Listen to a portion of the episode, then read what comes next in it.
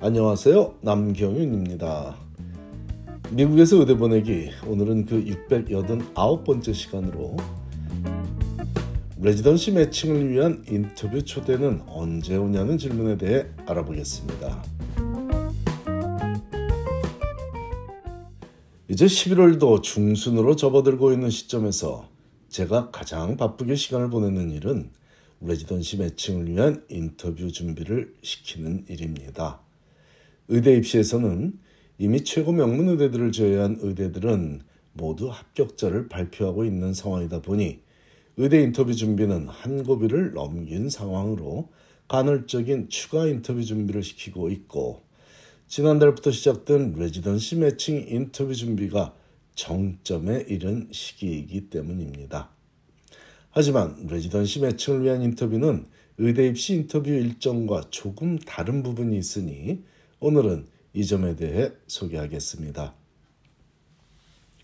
레지던트들, 즉 전공의들을 선발하는 과정인 residency matching 과정을 주도하는 단체는 각 전공 분야별 협회이고 그러다 보니 각 과별로 전공과별로 전혀 다른 정책을 펼치고 있다는 점을 이해하는 것이 residency matching에 대해 이해하는 데 가장 중요한 부분이 되겠습니다. 즉 정형, 정형외과인 orthopedic surgery specialty에 관해 관심이 있는 전공의를 선발하는 상세한 가이드라인을 책정하는 기관은 American Orthopedic Association이며 이 단체가 각 티칭 호스피털스 즉 대학병원을 비롯한 레지던트들을 교육시키는 병원들의 지침을 보내 인터뷰 초대는 언제부터 보내고 인터뷰 수락은 언제까지 받으라는 등의 세부 사항을 공동으로 시행하도록 가이드한다는 것입니다. 이와 마찬가지로 비뇨기과는 American Urological Association에서 지침을 만들고 전달하고 있으며 피부과는 Association of Professors of Dermatology에서 가이드라인을 만들고 안과는 Association of University Professors of Ophthalmology에서 동일한 역할을 맡고 있으며 각 전공과별로 자체적으로 규정을 만들어 시행하고 있으므로 각 전공과별로 인터뷰가 시행된 날짜도 다르니 인터뷰 초대를 학생들이 받는 시기도 각기 다를 수밖에 없다는 점을 이해해야 조금 덜 불안하게 이 힘든 지루한 기다림의 과정인 매칭 과정을 이겨낼 수 있다고 믿습니다.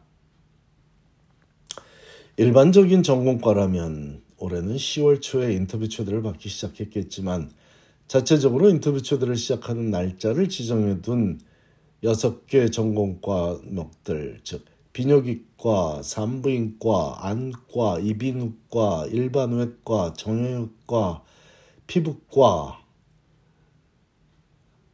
어, 이 여섯 가지의 전공 과목들의 전공과에 지원한 학생들은 해당 과별로 해당 과별로 지정한 날짜부터 인터뷰 초대를 받기 시작하므로 아직 인터뷰 초대를 받지 못했다고 해서 너무 낙담할 필요가 없을 수도 있습니다. 예를 들어 내과에 지원한 학생은 10월 초에 인터뷰 초대를 받아 벌써 여러 병원에 인터뷰를 다녀왔을 수도 있으며 당분간 계속 인터뷰 초대를 받을 수도 있겠지만 피부과에 지원한 학생이라면 더 마타올러지죠.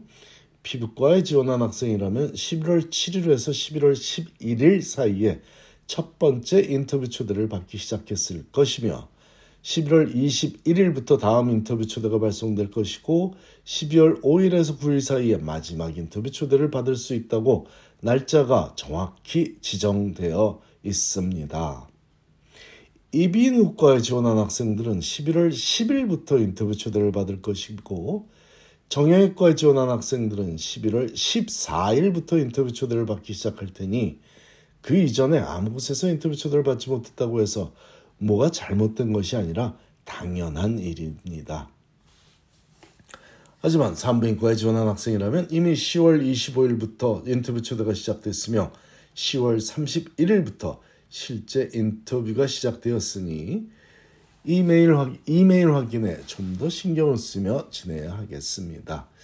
미리 날짜가 정해진 전공과와 그렇지 않은 내과라든지 이런 일반적인 전공과 모두 대부분 내년 1월까지는 활발하게 인터뷰가, 인터뷰가 진행되는 것이 일반적인 과정이며 전공의가 되기 위한 인터뷰는 지금부터 시작이라고 생각해도 크게 틀리지 않으니 가장 많이 긴장하고 준비해야 할 때가 바로 지금입니다. 또한 의대 입시에서 합격 발표를 추수감사절 이전에 하도록 노력하는 것과 동일한 맥락으로 residency matching 과정에서 인터뷰 초대 역시 추수감사절 Thanksgiving Day 이전에 가장 많이 보내줘서 온 가족이 모였을 때 행복한 분위기를 만드는 데 도움이 되도록 노력하고 있다는 점도 참고하시기 바랍니다. 의대 졸업반인 자녀와 대화가 원활한 가정도 있겠고 그렇지 못한 가정도 있으리라 믿기에 레지던시 매칭에 관해서도 간간히 중요한 내용들은 그 시기에 맞춰 소개하고 있으니 현재 의대 4학년 자녀를 둔 가정이든 아니면 가까운 미래에 의대 졸업반 학생이 될 자녀를 둔 가정에서도 참고하여 자녀들과 효율적인 대화를 나누기 바랍니다. 아무리 잘 키운 자녀라도 부모와 대화가 단절되면 열심히 키운 보람이 반감할 수 있으니 부모도 계속 노력하여 자녀와의 소통에 막힘이 없도록 하는 것이 현명해 보입니다. 자녀가 사춘기 때 그들을 이해하려고 책을 읽어가며 주변에 물어가며 노력하던 부모의 노력이 중요했듯이 전문인이 되어가는 자녀와의 원활한 소통을 위해서도 그러한 부모의 노력은 꾸준히 이어져야 한다는 사실을 서글프게 받아들이지 말고 기쁘게 받아들였으면 좋겠습니다. 감사합니다.